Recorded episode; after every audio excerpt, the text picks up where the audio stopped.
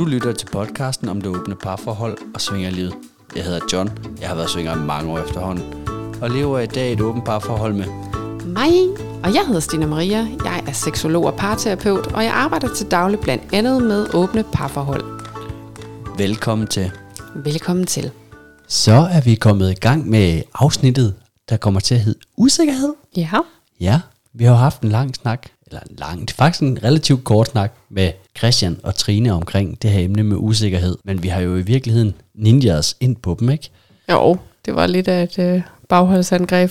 Øhm, vi, øh, vi, lag, vi lagde det så lidt op, som at de skulle hjælpe med at svare på et spørgsmål, som vi har fået ind i vores indbakke. Og tak for det i øvrigt. Det er fedt at få nogle spørgsmål, som vi kan tale ud fra med vores gæster. Øhm, men øh, ja, så, så kom vi sgu også lige til at snakke lidt omkring deres usikkerheder og sådan, ikke? Jeg aftalte bare, at de skulle snakke ud fra spørgsmålet. Og da, jeg kan se her i forbindelse med klippet, at de første 27 minutter af 35, der taler vi jo så om deres usikkerheder. Det er perfekt. Ja, Men apropos øh, det der med lytterspørgsmål, det der, altså skriv jo endelig ind, og øh, vi kommer jo også til Erotic World i Randers, sammen med en håndfuld af vores øh, relativt, jeg fristet til faste gæster, men i hvert fald gæster, der har været med i podcasten, man kan komme og snakke med og stille spørgsmål, hvis man har det. Ja, og øhm, det er jo så her den 10., 11. og 12. marts ja, i Arena Randers. Og udover at stille spørgsmål, så kan man jo egentlig også komme og få måske få stillet et lille spørgsmål, og på den måde være med i vores podcast, hvis man har lyst til det. Ja, helt Øhm, anonymt. Ja, Og lige ganske præcis. uforpligtende. Lige præcis. Hvis Du man siger godt nok, at vi skal give dem chokolade for at være med.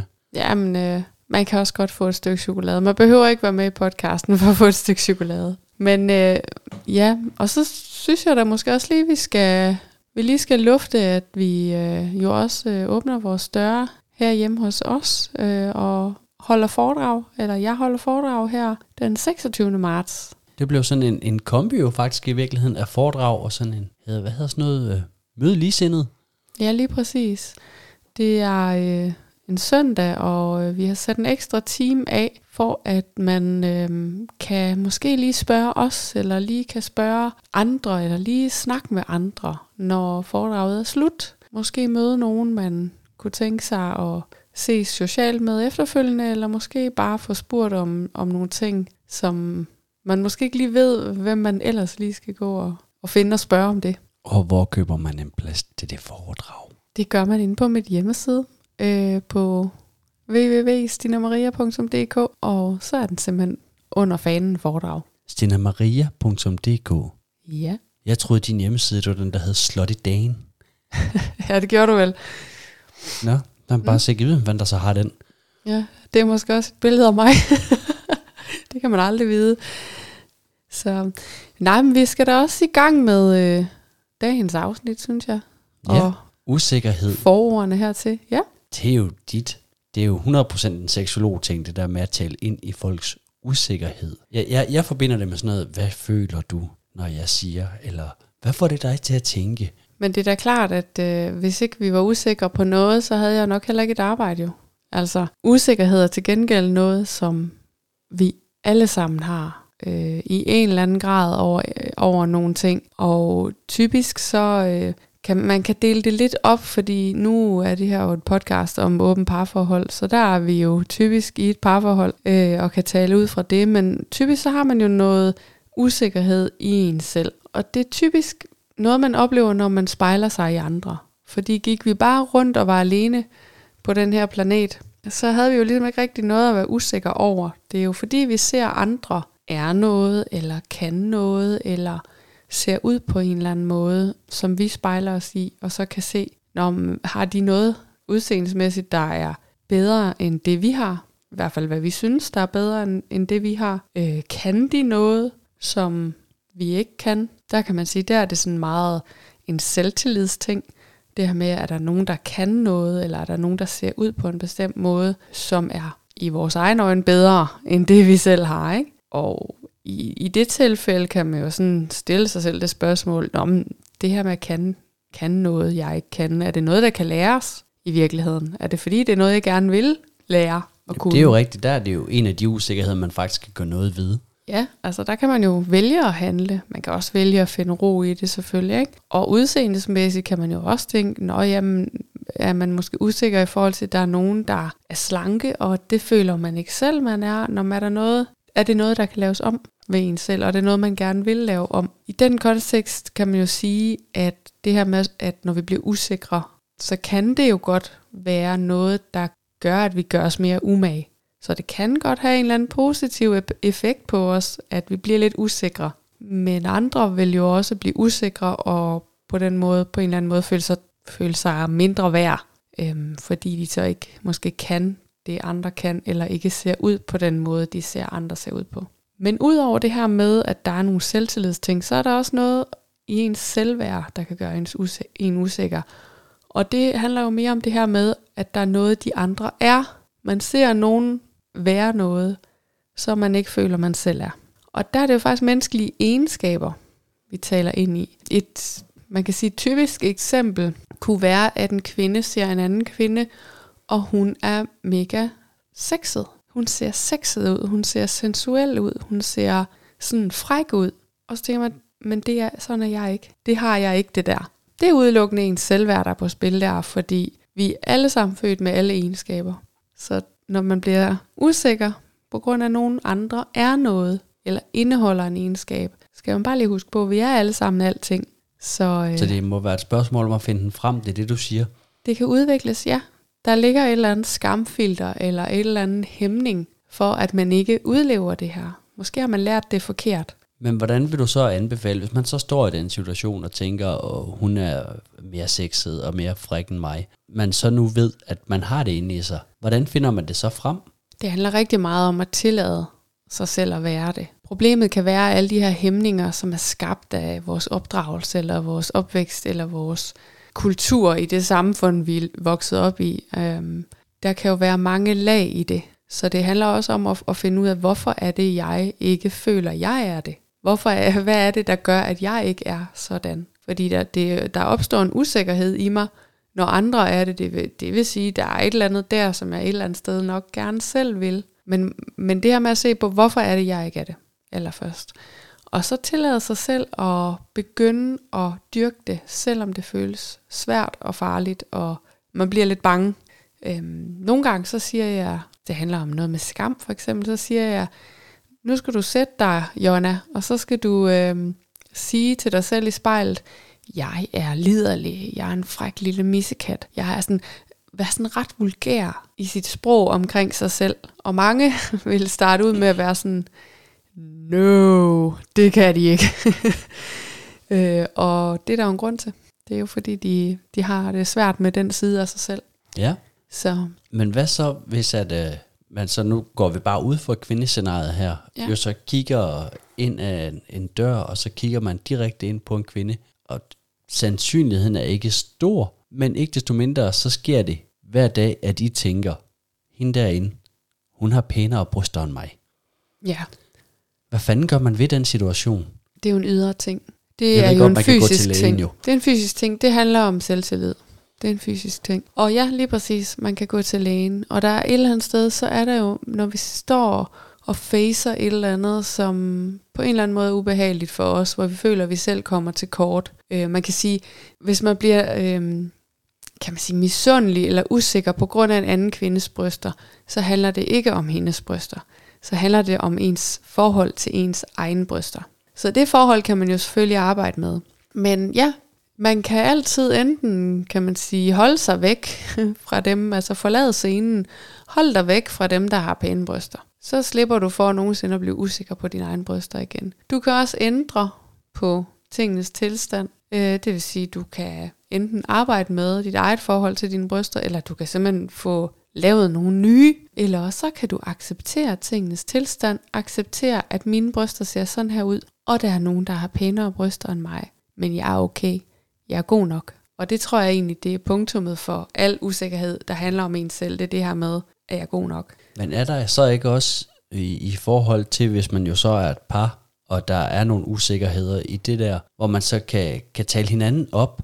Jo, altså øhm, nu tænker du på, hvis man er usikker, hvis nu at øh, vi to... Øh, hvis du har noget usikkerhed hvis vi nu på var dit et par, ja, Eller hvis vi skal tage brysterne igen, hvis jeg Ja. konstant ta- sørger for at tale dine bryster op og mene det, Ja, ja så øh, det, er jo, det er jo netop det. Man skal jo et eller andet sted give det en masse positiv opmærksomhed. Er man nu ikke et par, kan man også selv gøre det. Tale rigtig pænt om ens bryster, eller ens mave, eller hvad det nu er, man er usikker på. Ikke? Har man en partner, så er det jo fantastisk, at der kommer ord på, hvor positivt øh, den her kropsdel er. og der kommer jeg lige, der tager jeg skulle lige og smider et ekspertråd ind.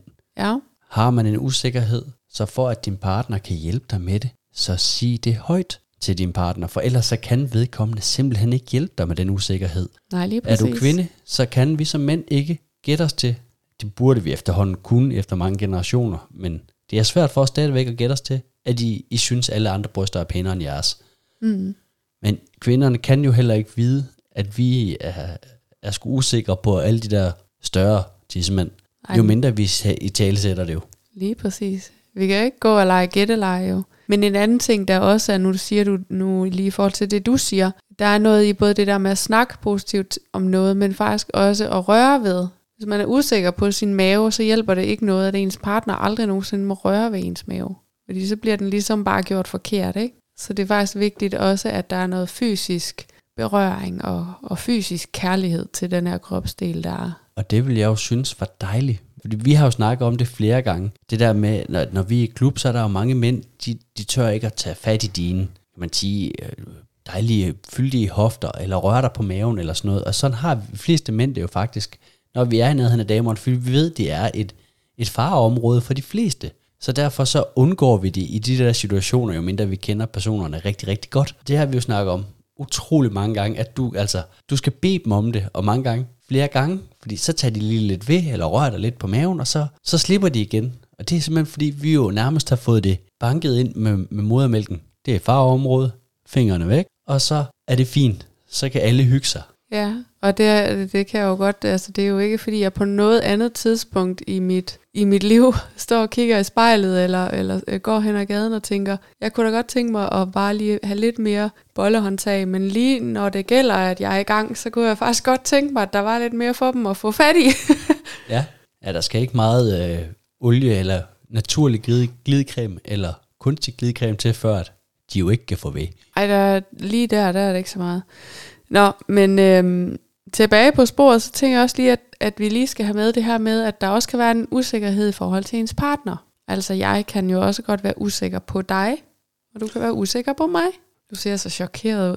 Kan du være usikker på mig? Øh, nej, men du ved, Anna og Lotte kan være usikre på hinanden. Det var bare et eksempel. Nå, Øhm, det er mest i forhold til det her med, øh, nej, ikke mest. Man kan være usikker på ens partner på nogle forskellige parametre, og jeg har sikkert glemt noget, men nu har jeg sådan lige taget et par, par ting, jeg har skrevet ned her. Altså man kan jo være lidt usikker på, hvad ens partner er tiltrukket af. Nu er vi jo i gang med at snakke om åben parforhold, så, så unægteligt må vi jo også være åbne omkring, at ens partner er tiltrukket af nogle ting. Så man kan være usikker på, hvad er du egentlig tiltrukket af, og måske spejle sig i de mænd eller kvinder, ens partner er tiltrukket af, og så sådan mærke ind i, okay, bliver jeg usikker, fordi dem, han er tiltrukket af, de ser ud på en måde, jeg ikke gør, eller kan noget, jeg ikke kan, eller på den måde rammer man sådan tilbage i sig selv, ikke? Og der, der tænker jeg, at det aller nemmeste måde at komme igennem det der på, det er også at tale om det.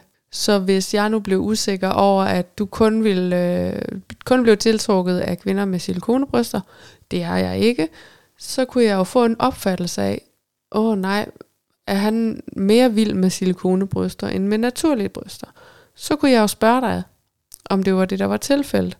I stedet for at jeg går og tænker, åh, måske skal jeg have lavet mine bryster, så egentlig bare svisken på disken, og så spørge, er du egentlig tiltrukket af de her? Øh, leger vi eller du med dem her, fordi at, og så har du mulighed for at sige nej eller ja, eller det er lige meget, eller ja. Er der så noget i de her usikkerheder, som kommer til at skabe nogle af de der andre emner, vi har været inde på, som jalousi eller, eller misundelse? Ja, selvfølgelig. Selvfølgelig. Men det er ligesom en videreudvikling af det. Så det vil sige, så burde misundelsen komme først, og så kommer usikkerheden bagefter.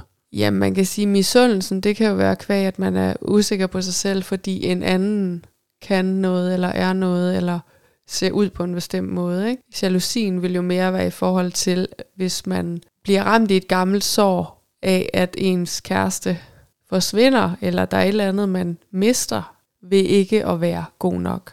Jeg har øh, noget at tilføje, fordi jeg er ikke færdig med det der med par, så nu ved jeg ikke, hvordan og hvorledes. Jamen, du skyder det bare ind. Der er jo også noget omkring, man kan blive usikker, fordi man ikke har tillid til ens partner 100%. Øhm, og det kan der jo være mange grunde til. Har du tillid til mig? Øh, ja, så meget tillid, som jeg kan have til nogle mennesker. Du er, det, du er det menneske i verden, jeg har mest tillid til. Sådan tror jeg, jeg vil sige det. og hvis man har den der oplevelse af, at man måske er usikker på ens partner, fordi man ikke helt stoler på ens partner, så kunne det godt være, at det handlede om, at man var nødt til at skulle lige mærke efter, er der nogle grænser, jeg skal have sat? Er der, er der egentlig noget, som jeg har brug for at, at, at, at sætte op som nogle rammer? Øhm, fordi nogle gange så er det et eller andet sted det her med, at når vi måske i kærlighed giver vores partner fuldstændig fri, at så er der måske nogle ting, hvor hvis vi lige satte de her rammer op, så ville vi være fuldt trygge og have fuld tillid til vores partner. Så kan der også være en ting omkring det her med, at man kan øh, være usikker på, om man er elsket af sin partner. Og der er vi nok tilbage i den her med, at man er usikker på, om man er god nok, egentlig. Og øhm, til, til den usikkerhed, der er det jo noget, og der er det jo noget, hvor man må mærke ind i, hvad er det egentlig, jeg har brug for, for at føle mig elsket. Måske skal man lære om kærlighedssprog, og finde ud af, hvad er det, jeg har brug for, ikke? Er det, at, at jeg får et eller andet, der er særligt for mig, eller Og hvis I sidder derude og tænker, kærlighedssprog, ja, men hvis I nu ikke ved allerede nu, hvad er kærlighedssprog, så synes jeg, det kunne være mega fedt, hvis I bare lige, bare lige skriv, jeg ved det heller ikke, eller vi ved det heller ikke. Fordi der er åbenbart rigtig mange, der ikke kender kærlighedssprog. Ja. Og hvis der ikke er ret mange, der sådan kender til det, ved du, så laver jeg et afsnit med Stina, hvor hun fortæller om kærlighedssprog, og hvordan man kan bruge det. ja. Fordi det er et af verdens fedeste værktøjer til alt. I parforholdet, på arbejdspladsen, i vennekredsen. Hvis du har den, familien. familien, hvis du har den forståelse for, hvordan det fungerer, fuck du langt. Så hvis I ikke kender det, så bare lige skriv, vi kender det ikke, og så laver vi sådan noget. Og nu sidder hun og vifter med fingeren derovre, fordi nu hun fortælle et eller andet, hun har nok lavet noget på YouTube, eller Nej, men næsten. næsten. Hvis man går ind på forsiden på min hjemmeside, www.stinamaria.dk, så har jeg faktisk et øh, gratis online kursus, der ligger, Det har du som man da. kan hente og rigtigt. få sendt til sin mail. Så, øh, så det kan man også gøre, hvis man ikke kan vente, og ikke, øh, ja, og gerne vil have det før, eller gerne også vil have det på den måde. Men øh, ja, god idé. Det er også et, en ting, som jeg nogle gange har haft med i mit foredrag, og som også er i min bog. Ja. Så der kan man også øh, læse om det. Og ja, som du siger, det er basic øh, knowledge of relationships. Ja, mit bud være, at jeg var måske 25, inden jeg hørte om det første gang, og begyndte ja. at læse en lille smule om det, og var sådan noget, fuck, hvor er det vildt, og har i øvrigt også brugt det i min virksomhedsledelse Ja. igennem tiden. Men det er også det, hvis man, øh, hvis man står og er usikker på ens partner, og det egentlig handler om, at man er usikker på, om man er elsket af sin partner, ikke? så er det måske fordi, man ikke får det. Altså, der, der bliver sgu ikke talt det sprog, som man forstår så. Måske er det bare det, der skal til, ikke? Ja. Men øh, spørgsmålet er, om øh, vi stille og roligt skulle tage og lytte til, hvad de har at fortælle, Christian og Trine. Det Om synes emnet? jeg da. Det synes jeg da. Vi lakker jo stille og roligt mod en, en sæson afslutning, kan man sige. Og så kommer der forhåbentlig en helvest masse ned fra Erotic World også. Ja, så måske lidt uh, særafsnit her i, i pausen, men uh, det, Det, håber vi da på. Ja, Vi lyttes ved på den anden side. vi lyttes ved. Så øh, i øh, bedste omvendt rækkefølge, så er Christian og Trine landet ved os. Hvem er I? Forholdsstatus, alder og navn på førstfødte. Det, øh, skal du ikke have personnummer og konto? Jo, det er lige meget data i dag. dem skriver jeg bare ned. Jeg hedder Christian. Jeg er en uh, mand i min bedste alder. Det er en god alder. Det er det nemlig. Og øh, jeg er i et øh, åbent forhold med min øh, kæreste Trine, som jeg har valgt at tage med i dag. Og det er vi glade for. Ja, en kvinde i hendes bedste alder. Og det er jo nemt at sige, for vi har samme alder. Ja. Ja. Så hvor gammel er du? Vi er 46. Ikke til sammen. Til sammen, til sammen, Ikke- til sammen. ikke til 23 sammen, hver, nej. 23 hver.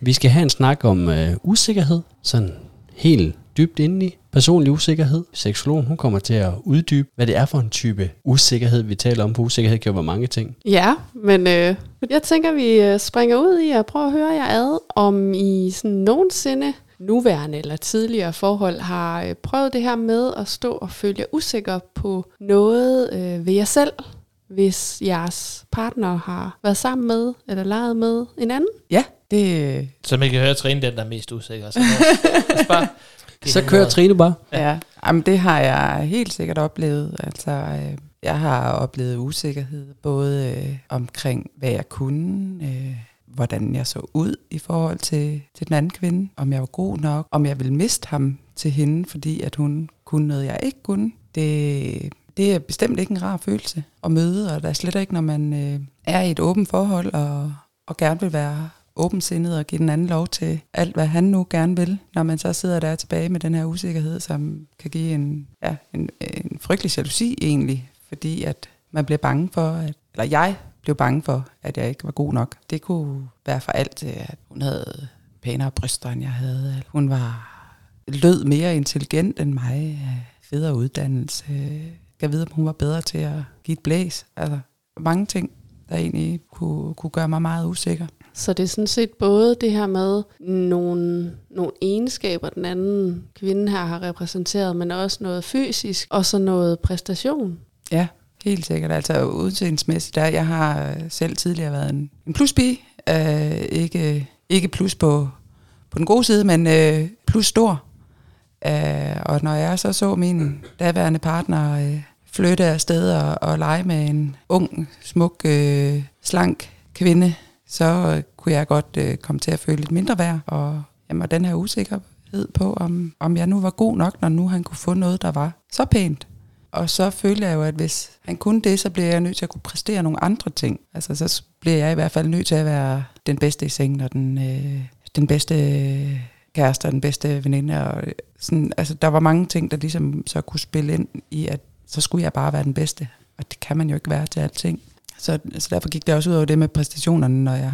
Ja, det var mig, der skulle levere det bedste. Det kan man jo ikke altid. Hvad med dig, Christian? Har du øh, oplevet at blive usikker sådan i forbindelse med, at din partner har kigget til anden side, eller været sammen med en anden, nuværende eller tidligere oplevelser? Eller kunne du forestille dig, at du kunne blive usikker på et eller andet?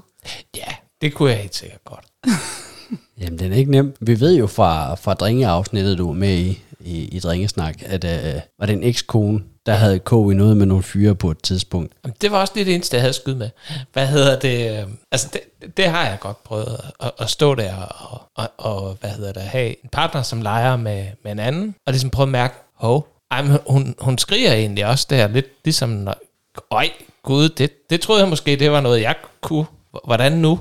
Jeg tror sådan, efterhånden, som jeg er blevet ældre, så er jeg også blevet lidt bedre til at acceptere mig selv. Derfor så er det ikke, det fylder ikke så meget nu. Men jeg tænker, der er masser af ting, jeg kan være usikker på. Øh, Trine har en meget bredere erfaring øh, seksuelt, end jeg har. Og, og det kan godt gøre mig usikker nogle gange. Når usikker, det, det, det er et sjovt ord, men jeg kan godt lige blive ramt nogle gange, når Trine hun øh, lige nævner, at hun har prøvet nogle ting, som jeg tænker, okay, fint nok, det, det har jeg slet ikke forestillet mig, hun har prøvet. Det kan være waterboarding eller et eller andet. Så jeg, what? Okay, nå, jamen, jamen så skal, skal jeg så ikke også...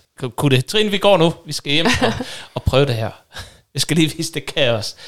Ja. Men hvad er det så for nogle, nogle specifikke ting, vi starter over dig, Christian? Altså nu du er ved at snakke om noget med, at, at han kan få hende til at skrige ligesom dig, eller at i, en usikkerhed i, at Trine hun kan have været i gamet i længere tid, og har prøvet mange flere ting. Men hvad er det for, altså, at, hvad er det for nogle specifikke ting? Er, er det helt, er det bare sådan, sådan overordnet, det er fordi Trine har prøvet mere, eller, eller er det en, en specifik ting? Jeg tror også godt, det ville kunne gøre mig usikker, hvis Trine mødte en, som bare gjorde hende mega våd hele tiden. Ikke?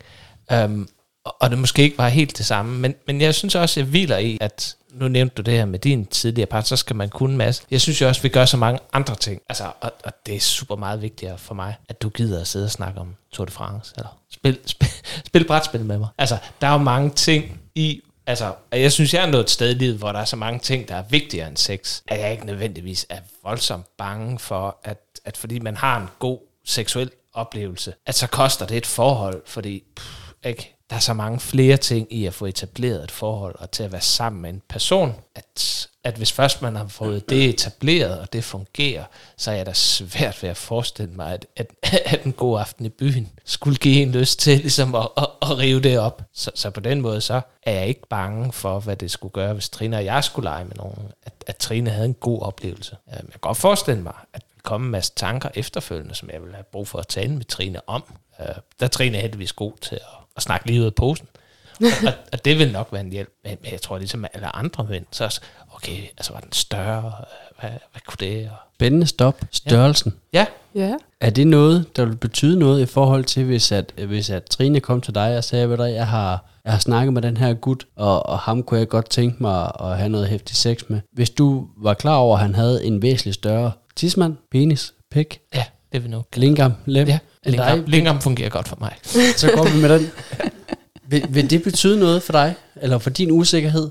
Jamen, det tror jeg da nok, det ville. Altså, det synes jeg, det er et svært spørgsmål at svare på. Usikkerhed synes jeg generelt er svært på at, at svare på teoretisk. Man er nødt til at stå der jo og mærke den, før man rigtig kan sige noget om. Men hvis jeg sådan lige skal prøve her at mærke efter, altså så er det da klart, at for mænd, hvor, hvor højt og drøjt og alt sådan noget har en status, så har lemmets størrelse jo også en stor status. Jeg har så valgt at blive venner med alle dem nede i Tukan, der har det største lem. ikke? Så der kommer jeg også ligesom i kontakt med det. Især når de står der og fægter, ikke? og man tænker, okay, fint nok, jeg trækker ikke den her dolk frem, fordi så jeg har, jeg har set Crocodile Dundee. Jeg ved, hvad der sker. um, Du vil ikke slå nogen ihjel med det svin, du render rundt med, det det, jeg hørte dig sige. ja. Hvad hedder det? øh, Men det kunne jeg nemt, det, det kunne jeg nemt forestille mig, at det også kunne dukke op for mig. Ja. Hvad med dig, Trine? Er der sådan nogle specifikke ting? Altså ud nu nævner du jo så sådan noget som, at, at, at det kunne godt være, at hun var mindre end din størrelse dengang, eller større bryster, eller var, var det bare sådan nogle enkelte ting, eller lagde du det sammen i sådan en samlet pakke, og sagde, hun er nok bare bedre end mig? Og nu var jeg øh, rigtig god til at, øh, at nedgøre mig selv tidligere, så der skulle ikke så meget til, før at øh, de kom op på et øh, stort status øh, ja, for mig. Øh, jeg tror, det vil være anderledes i dag, hvor jeg ikke er så usikker på mig selv, fordi at jeg har det bedre med min krop og med mit sind, som jeg har det i dag. Så øhm, jeg tror, at dengang, der, der kunne jeg proppe det hele i en kasse. I dag, der ved jeg ikke helt, hvordan jeg vil have det, fordi det er ikke meget, vi har været ude og være åbne øh, sammen med andre. Men jeg ved, at jeg har en lyst til at dele Christian med andre. Og jeg tror helt klart, at jeg vil få en usikkerhed, hvis vi går ud og vælger den smukkeste kvinde. Jeg har stadigvæk noget med, at jeg ser op til meget smukke kvinder, hvis ikke jeg kender dem. Hvis jeg kender dem og, og ved, at de ikke har nogen bagtanker, så, øh, så vil jeg være mere sikker i det. Men om jeg vil blive usikker, det tror jeg, jeg vil blive. Men jeg tror, det er det værd. Jeg ved ikke helt, hvordan jeg sådan skal komme ind og, og, og sige, om, om, om det er nogle specifikke ting, fordi at det er bare ligesom om det hele det bare spiller ind. Men jeg skal føle en eller anden sikkerhed med det andet menneske, vi bringer ind i lejen sammen. Eller de. Så tryghed kan være en faktor i forhold til man kan sige, usikkerheder om, at nogen måske er bedre til noget. Usikkerheder om, at nogen måske er pænere eller tyndere. Eller Ja. Men hvis der er en tryghed i, at du kender dem, en relation af en eller Jeg skal anden i art. hvert fald have en eller anden form for... Øh, det behøver ikke være et dybt bekendtskab, tror jeg ikke, men, men, men, men det skal være, så jeg kan føle mennesket. Og ikke kun se dem, men også kan føle dem. Og så tror jeg også, at det vil være nemmere for mig at, at dele Christian, end det har været tidligere i mit forhold. Fordi at han ikke på samme måde er så opsøgende på andre. At det er noget, hvis vi gør det, så gør vi det virkelig sammen. At det er nogle ting, vi har lyst til at gøre sammen. Så det giver mig en tryghed i, at det er noget, vi vil sammen, og ikke hver for sig. Det kan jeg godt lide. Så det er sådan en oplevelse, I, I får sammen, og ikke øh, ham, der nedlægger et eller andet bytte. Ja, jeg tror i hvert fald, det er vigtigt det her med, at vi ligesom er enormt meget sammen om det. Men, men det, at det er ting, man skaber sammen. Man opsøger det sammen, og det er ting, vi finder sammen. Det tror jeg er enormt vigtigt. Ikke, jeg, jeg, jeg synes også, det kan være enormt frægt at bare blive pålagt nogle ting. Men der tror jeg ikke, at Christian og jeg, vi er. Og det behøver vi heller ikke at komme. Men, men i mine fantasier, der er det også enormt frægt. Ah, men jeg har da også tænkt på det. Du har også fantaseret lidt om det. Trine, og, og, og mit forhold er jo i virkeligheden startet på et, et bjerg af usikkerhed. Um, hvad hedder det? det? Det er en lidt anden sammenhæng, nemlig at slå på Trine. Og, og, og må, må man trække erfaringer fra det område ind her? Selvfølgelig. Ja da. Fordi det, Hvis det, det, var er der i hvert fald, usikkerhed at gøre jo. det var i hvert fald et sted, hvor jeg blev smidt ret hurtigt ud på dybt vand. Ikke? Øhm, det havde jeg ikke prøvet. Det havde jeg ikke ret mange erfaringer med fra tidligere. Og, og det var jo også noget, man siger, de fleste af os kan finde ud af at have sex, og man er ikke så bange for, gør det nu for ondt. Altså, det kan godt være, du er, John. Du er også anderledes udstyret. Men, øhm, men, men, men at skulle, skulle i gang med, med det her, det, det var jo noget, hvor jeg var meget usikker på, gør det rigtigt? Gør det, altså, gør, gør det ondt på en forkert måde? Og, øhm, og der er jeg trænet meget med, altså det her med at, altså at rose og sådan, altså det, det hjalp utrolig meget, altså, fordi nu nævnte du selv ordet, jeg tror det var det, der fik mig til at tænke på det, for vi snakker rigtig meget om det faktisk også, trygheden. Altså, fordi det skal man begge to kunne være tryg i, før det er en fed oplevelse at stå tæveløs på, på en anden. Altså, det er ikke super tryghedsskabende, så der skal ligesom være et andet fundament for, at det her det kan fungere, medmindre man bare er psykopat. Ja, det er kun om lørdagen. Så, så de andre dage skal vi ligesom have noget, noget, noget mere. Og, øhm, og det var, det, der var noget at arbejde med i forhold til usikkerhed. Jeg vil sige, første gang jeg skulle slå på dig i en klub, ved navntokan, foran andre mennesker, det var, der var simpelthen ikke særlig sikker. Men derfor kommer folk op og, og siger, hey, det er så flot ud, og, sådan noget. og så bliver man jo meget mere sikker og, og tryg i det.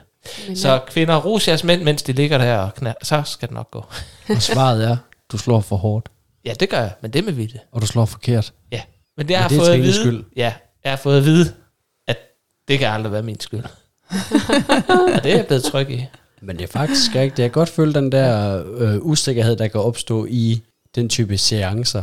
Jamen, jeg synes især, når andre skulle til at kigge på det, fordi det har også noget at gøre med, har man styr på det, kan man godt tillade sig? Altså, der var en masse usikkerhed der. Jeg synes, min, min måde at håndtere den usikkerhed på, det var jo ligesom bare at lade den være der. Og så leve med det, og så, så prøve at lytte, hvad folk ligesom sagde tilbage, og så tage det ind.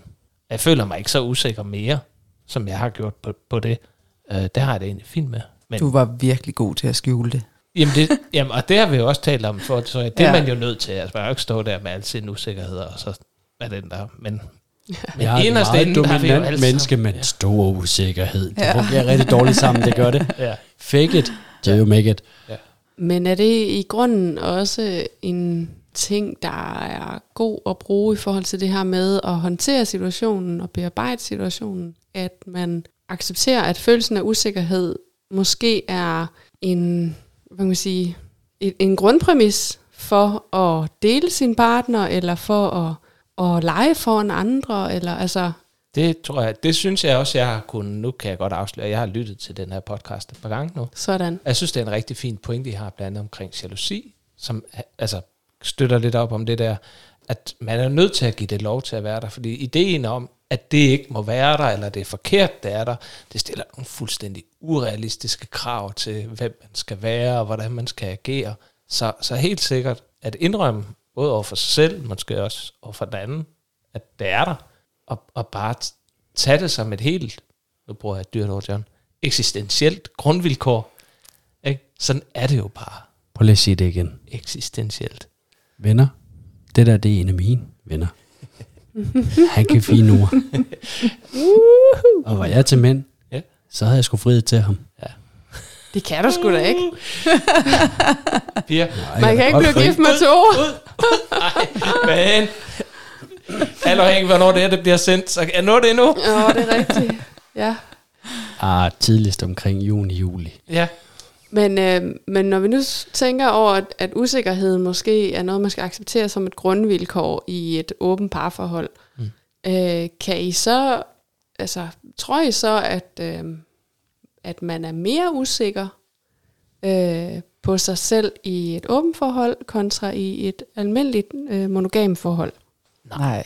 Nej, jeg tror, man bliver mere udfordret i et, i et åbent forhold og at det gør, at man af den vej, fordi man bliver udfordret, også er nødt til at udvikle sig, og bliver mere tryg. Fordi på den anden måde, så kan man jo risikere at aldrig komme i kontakt med, med de følelser der, og så ligger det jo bare ubehandlet. Um, så det, det tror jeg bestemt, man bliver. Mm.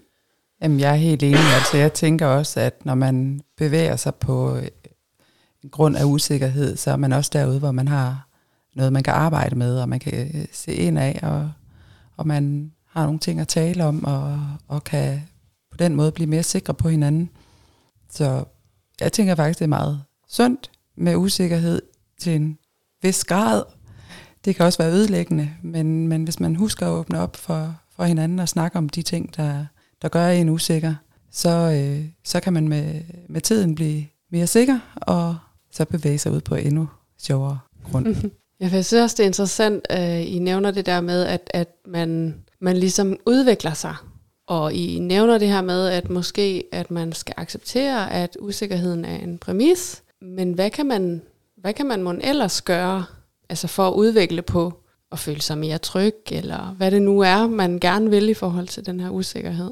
Føle sig mere tryg, eller føle sig mere selvsikker, måske? Altså i hvert fald i et parforhold, der tænker jeg, at det er, det er en fælles opgave. Altså ens egen opgave er at, at, ligesom at få det fortalt, øh, og så skal man jo sammen sørge for, at man giver den anden tilstrækkeligt til, at man føler sig mættet af hinanden, og at man, man bliver sikker. Og det Men, er jo svært, hvis ikke man taler om det. Men er det så i forhold til relationen, eller fordi jeg tænker også, hvis man nu har nogle specifikke ting, lad os nu sige bryster. Mm. Nu har jeg lige dig på kornet her, Trine. Hvis vi nu siger bryster, okay, hendes bryster er flottere end mine, for eksempel, ikke? Ja. Og derfor bliver jeg usikker. Og det er ikke nødvendigvis, fordi jeg er usikker på, at, at John han forlader mig. Nej. Men jeg bliver usikker på mig selv, fordi ja. jeg, jo, jeg har jo selv et eller andet issue omkring mine egne bryster. Så, ikke? Ja. Men hvad er det så, vi fælles kan gøre for, at den her usikkerhed, den bliver sådan mindre dominerende måske i virkeligheden? Altså, for mit vedkommende, det er, at jeg er tilstrækkelig for at vide, hvor dejlige mine bryster de er. Selvom de ikke er, som da jeg var 18 mere.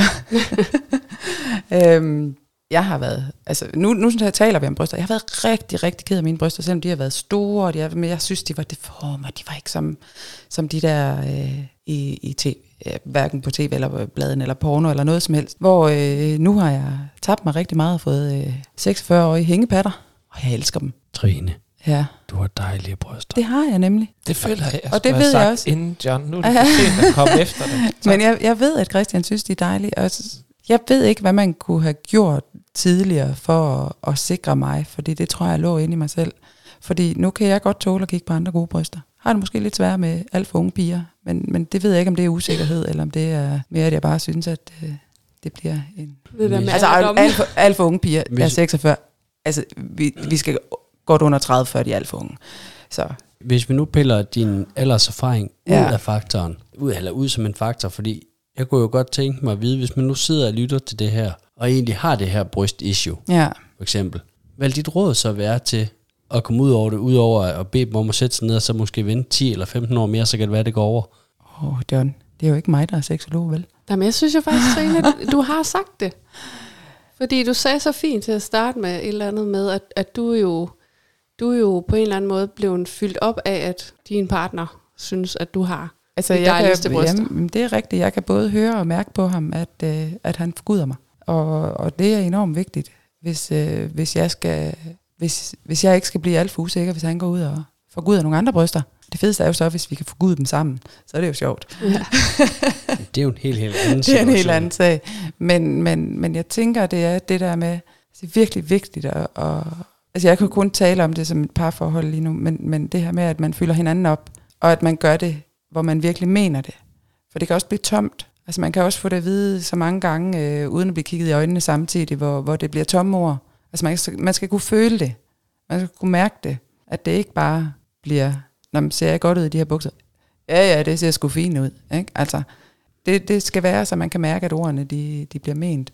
Øh, Så dit råd til, til dem, der er mellem 18 og 45, 46 kan vi jo gå op til, ja, øh, som kan have den der følelse af usikkerhed omkring deres at bryster. de skal bare sørge for at have nogle ordentlige kærester, der kan give dem øh, god selvtillid. det er ligesom Kan det med de, ros kan, under kan de sex. bede deres kæreste om at give dem det?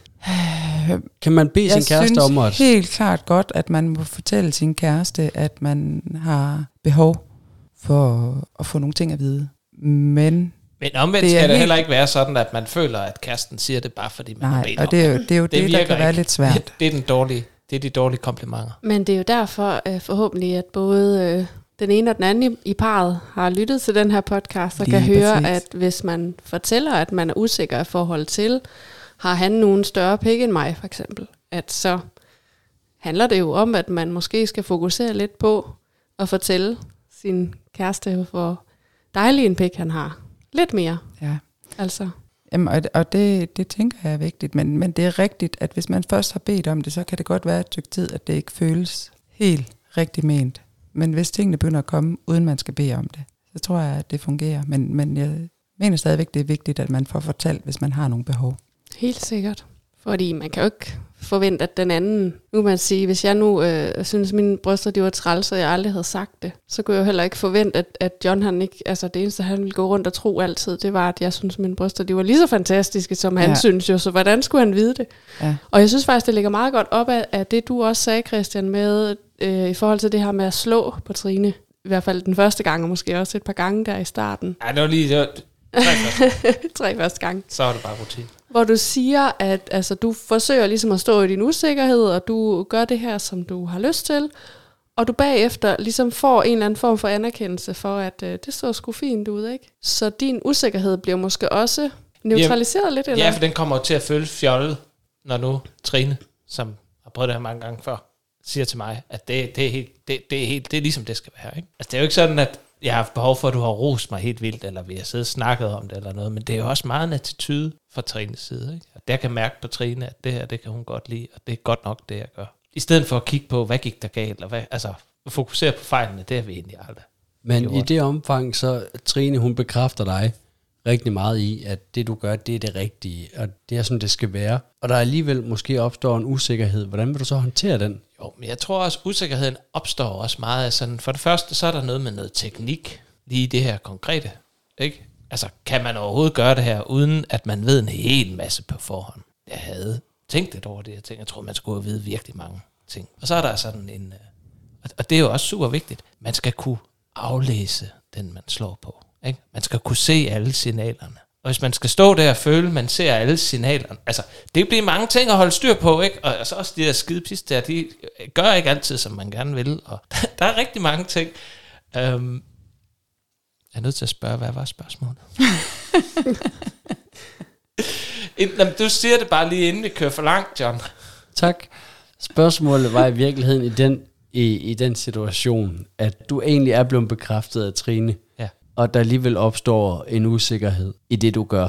Om det så er slå, eller om det er om, om penge, den er stor nok, eller Jamen, undskyld, det tror jeg, er stor nok. Der tror jeg, jeg er på Stinas hold. Der er på Stinas hold, på det, forstået på den måde, at, at jeg forventer egentlig aldrig, at den her usikkerhed forsvinder. Altså, jeg, jeg kommer der altid til at stå, når jeg slår på Trine eller noget, og tænke, er det nu i dag, det er forkert? Altså, er, er, hun, med, altså, er hun med? Gør jeg det godt nok? Er, er det okay?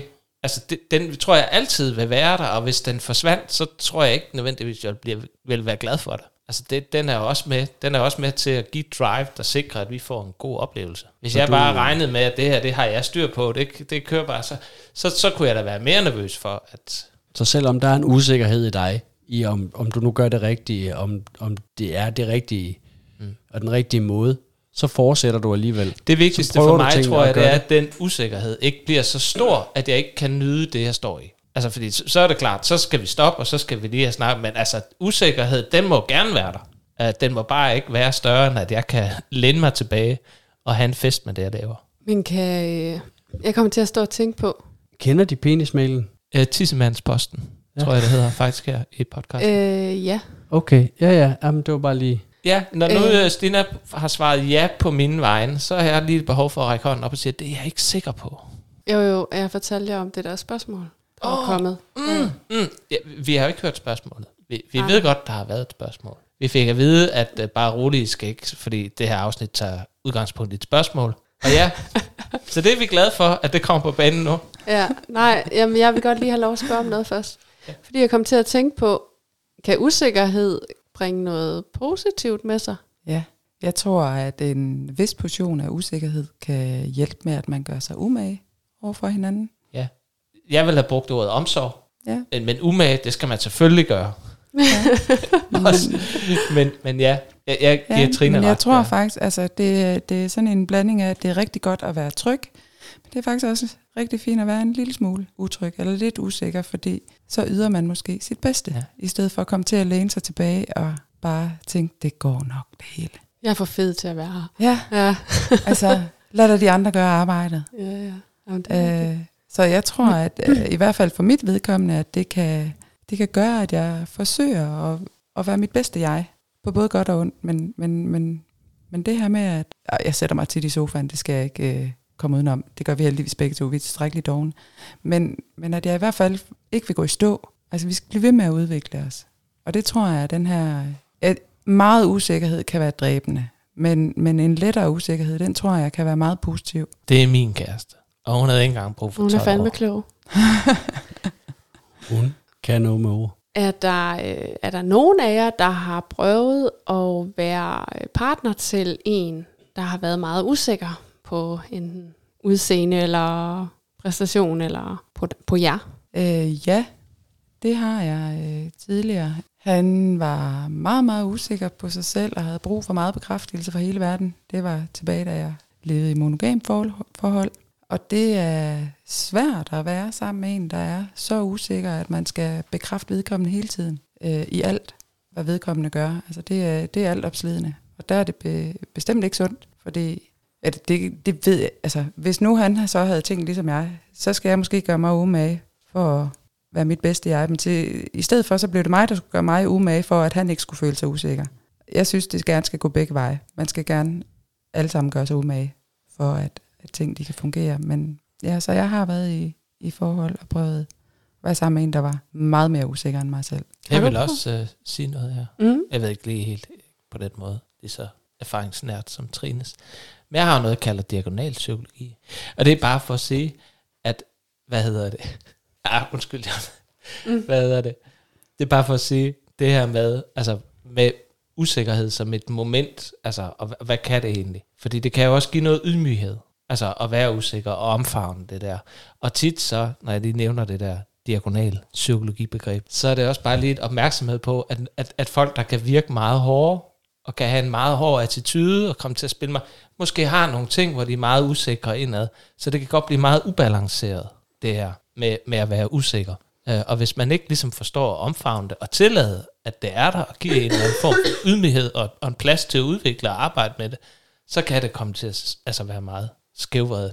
Men måske ikke på den der måde nødvendigvis som Trine har nævnt nogle gange, hvor man, det er måske meget kvindeligt, det ved jeg ikke, for det har jeg ikke prøvet det, øh, men tager det hele på sig eller noget, men, men det kan jo også se ud på en anden måde, hvor man, hvor man bliver måske meget mere udfarende, eller meget mere alt for sikker, alt for uopmærksom. Så en, en, en, et godt moment af usikkerhed er næsten altid godt. Ja, fordi jeg tænker, at både ens usikkerhed kan være ind, indadvendt, men også udadvendt. Ikke? Altså hvis jeg er usikker på mig selv, så hvis jeg sørger for at pille jer tre ned, Ja. så er jeg i hvert fald ikke den dårligste her, vel? Mm. Altså, øh, sådan kan man jo også øh, Ja. ophøje sig selv, ikke? Ja. Så det er en god idé at være i kontakt med sin egen usikkerhed.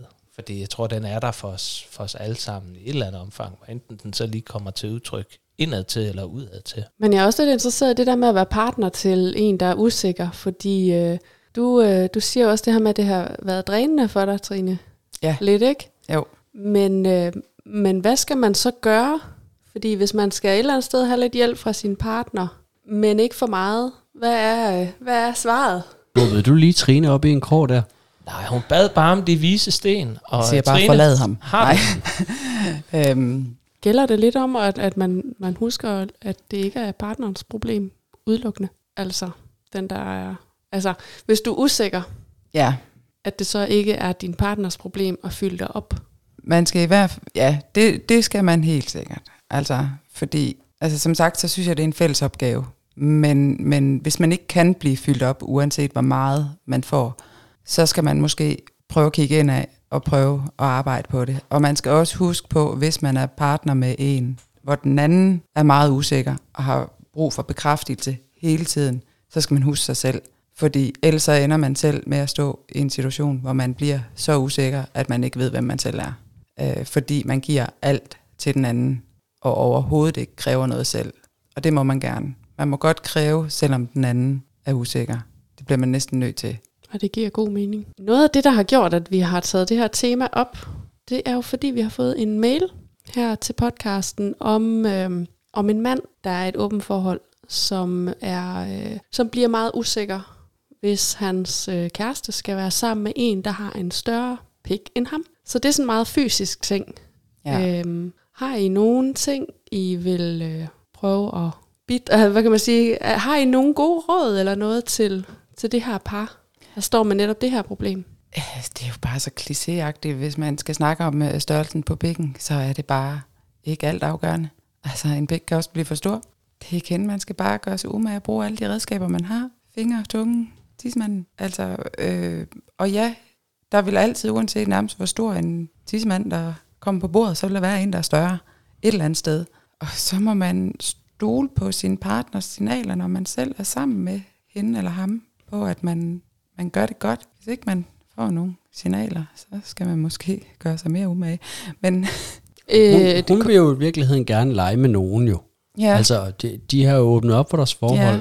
og så, Men- Men, kan, så vil man jo gerne have noget af det, som man ikke får derhjemme. Ja, men hvordan kommer de som par Ja. specifikt videre i den situation, uden at nødvendigvis er nødt til at starte med at kigge på størrelsen og sige, ja, du går nok lækker, du er sød, men den er større end min mands. ja. Det bliver no-go. Ja, det bliver også en akavet situation overhovedet at skulle finde. Altså, Altså i bund og grund, så vil jeg sige, hvis man lige har åbnet op for sit parforhold, øh, og man skal ud og finde nogle legepartner. Hvis han har den usikkerhed, så synes jeg måske, at man skal til gode se den og vente med at prøve nogen, der er større. Til han i det mindste har set hende lege med nogle andre. så et skridt ad gangen. Et skridt ad gangen. Mm. Så man sige, det er selvfølgelig ærgerligt, hvis hendes drøm er at gå ud og være sammen med en, der har en kæmpestor. Det lyder hvis det ikke for- nødvendigvis til. Nej. Det lyder bare som, Ja. som øh, Altså en, jeg tænker, at der er det det her med at, så tale sammen, og hvis det er så stort issue for ham, så er det nok ikke der, man starter. Så skal man måske sikre hinanden, at nu går jeg ud og vælger en med en gennemsnitsstørrelse, eller som vi er helt sikre på, at den i hvert fald ikke er større end, end din. Altså at være ind over det sammen, altså at hun ikke bare går ud og finder en, uden at han ligesom er med ind over måske. Måske også, at han, altså jeg tror nogle gange, det ikke kun er det med størrelse, det er måske også fordi, hvis, hvis man ikke kender den andens intentioner, så jeg tror måske, at det kan give en sikkerhed, at man selv kommer med ind over kommunikationen. Så du tror lidt, det handler om mere end bare det der med pikken i virkeligheden? Det tror jeg hen ad vejen, at det, men, men det forplanter sig i, at fordi det er nemmere at, øhm, det er nemmere at sige, at det er størrelsen, end at, at man, det måske er andet. Men, men jeg tænker i hvert fald, at hvis det er så nyt, at man går ud... Vi, Christian er også helt nye i at skal åbne op for ting. Så derfor bliver vi da også nødt til at sammen finde ud af, hvor, hvilken vej vi skal gå, og så finde en fællesnævner, og ikke bare sige, jamen, jeg vil simpelthen ud og have et gangbang med 26. og Christian siger, "Men jeg kan simpelthen kun være med på tre. Så er det på tre, vi ender, fordi det, det skal helst være fælles næ- jeg ved Altså, ikke engang, jeg kan laves tage tre. fælles så, så jeg vil sige, så lad være med at...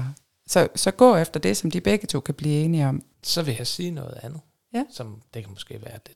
Jeg synes nogle gange, folk kan komme til at, at behandle problemer på en meget lang afstand. Og måske skulle de også bare prøve, det, det kan blive super akavet, at skulle stå og, og, og sikre sig, at, at, at nu den der halve centimeter, og det handler også lidt om tykkelse, og, og, ikke? så hvad vil det sige, den er større? Der kan være, faktisk være rigtig mange ting. Så hvis det nu noget, fylder rigtig meget for dem, så kunne det være, at de skulle prøve, og det er ikke sikkert, at det er et råd, de kan bruge til noget, men at lægge det lidt væk, og så prøve at kigge på, når de så har været sammen med en, der faktisk havde en større pik, så kan de jo lige prøve at mærke efter, er det her faktisk et problem? For jeg kan da også sagtens sætte mig ind i, på afstand, inden vi stødt hen til det her, så kan vi da gøre rigtig mange ting til et problem. Men man kunne også prøve at sige, nu lader vi det være med at fylde noget. Og når det så er sket, så er det klart, puh, det føles ikke rart for mig, at du sidder der og siger, at hans pik, den var simpelthen bare så meget bedre end min.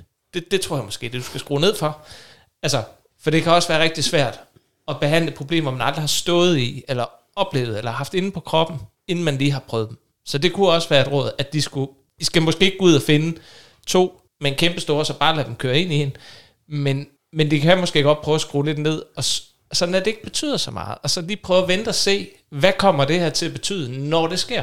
Ja, så Ja, sådan lidt... betyder det overhovedet noget? Ja, Ja. det er slet ikke sikkert, at det her det betyder noget. Det kan være, at... For det første kan det være, at det gør super ondt på hende, og han kan blive bekræftet i, at hey, uh, det er fandme Ja, heldigt, ja. den ikke er større, ikke? og jeg Ja. kan også komme ind bag i. Hvad hedder det? Um, og, og det kan da også godt være, at hun synes, det er mega fedt. Det kan være, at han synes, det er mega fedt, at se hende blive, må man godt sige pløjet. Det er jo lidt, Er det i orden? Det går Okay, lige. Men godt. så skal du huske at nævne Svingerklub lige bagefter. ja, pløjet ned i Tyrkan. Det er en svingerklub. Ligger nede for Kolding. Hvad hedder det? Um, så, Nå, så, så, så det kan være rigtig mange ting, og det kan være rigtig svært, hvis man har alt for mange regler sat op på forhånd, uden man rigtig, uden man rigtig kender pladsen. Resultatet. Ja. Så, så det var også noget, man kunne, kunne prøve. Så noget i forhold til måske det her med at gå ud og få sig nogle erfaringer, og se hvad der sker, Det er fordi, og opleve, at det går godt måske, ja, faktisk. fordi det lyder i hvert fald, nu uden Mhm. at der er nogen, der specifikt har læst brevet for os, Ja. som vi skal svare på, så kan det også godt lyde som om, det her måske faktisk er noget, der lige kan forhindre dem lidt. Det, at det Ja. står lidt i vejen for, at de overhovedet kommer i gang. Og det, Ja. er jo det, det er jo den ringeste mulige løsning på det. Og det er jo Ja, så også det- der, Trine, hun siger, at man skal ja. måske overveje, kan der også være andre ting i det, end, ja. end bare det, ikke? Det er det, jeg tænker også, det kunne godt lyde lidt som, skal man så abstrahere for det, så er det bare noget andet, der er et problem i stedet for. Ja, altså det, det, det tror jeg også. Og så må man sige, så har jeg hørt et, et, et indsnag her på podcasten om lighed, og hvis nu de finder en, og hun synes, det er mega så kan han jo så prøve en med lidt større bryster. Og så er der balance igen. Så går det op. Ja, Men, Men det her, øh, det er jo så også det første afsnit, der overhovedet er optaget af, af Stina og Monopolet. Men altså, næste gang, så, så har hun øh, øh, mailen printet ud og klar til at læse den op. Nej, fordi ja. det vedkommer jo ikke andre. Åh, oh, det er jo et anonymt brev. Ja, men hovedtrækkene, de var der. Jeg kunne godt tænke mig her til slut, Trine, ja. for at vi måske kunne berolige den her mand helt konkret. Om du kunne fortælle mig, om øh, du på et tidspunkt har øh, haft en partner, hvor du så har bollet med en, der havde en større pik. Øh, hvad der så skete ved det? Forlod du din kæreste? Nej, det gjorde jeg bestemt Vil du ikke. hellere være sammen med ham med en stor pik? Nej, det vil jeg ikke. Okay. Øhm, det har jo ikke noget at gøre med størrelsen. Det har noget at gøre med følelserne. En stor pik er sjov, mm, men det er jo ikke det, der er altafgørende. Det sagde hun også i går. Jeg var ikke i går. Så det handler ikke kun om pik, Det, når det vi... handler det overhovedet ikke om. Altså, jeg vil sige, øh, for mig, og som jeg, så vidt jeg ved for mange andre kvinder, så er penetrationssex vigtigt, men det er jo absolut ikke det vigtigste. Det er jo lige så meget berøringerne og alt det andet, altså, og der, der har det altså ikke. Altså, så jeg, jeg kan godt nok sige, at den kan godt blive for lille. Øh, så Altså, så der lidt, lidt, lidt har størrelsen også at sige, men, men nej, jeg vil aldrig nogensinde øh, forlade en kæreste, jeg er glad for, på grund af størrelsen på en anden mands. Nej. Aldrig. Jamen, øh, det synes jeg da, vi skal lade hænge som det sidste ord. Ja da, god idé. Tusind tak, fordi I gad deltage. Ja, tak for snakken. tak fordi du kom. Og det var så det, vi havde i afsnittet omkring usikkerhed med Trine og Christian, som jo øvrigt også har lovet at komme og besøge os en, en enkelt eller to eller tre dage nede på Erotic World i Randers. Ja, og øh, vi håber da også, at I vil følge med inde på vores Instagram-profil, som hedder Det Åbne Parforhold med øh, to A'er i stedet for et Å. Og ja, så håber jeg bare, at vi ses til Erotic World. Glæder os til at se en masse ansigter og sætte ansigter på nogle af alle jer mange mennesker, der både øh, skriver, men vi kan også se, hvor mange der lytter med efterhånden. Ja, det er skønt. Og hvis ikke I kommer der, så lyttes vi bare ved. Det gør vi. Hej!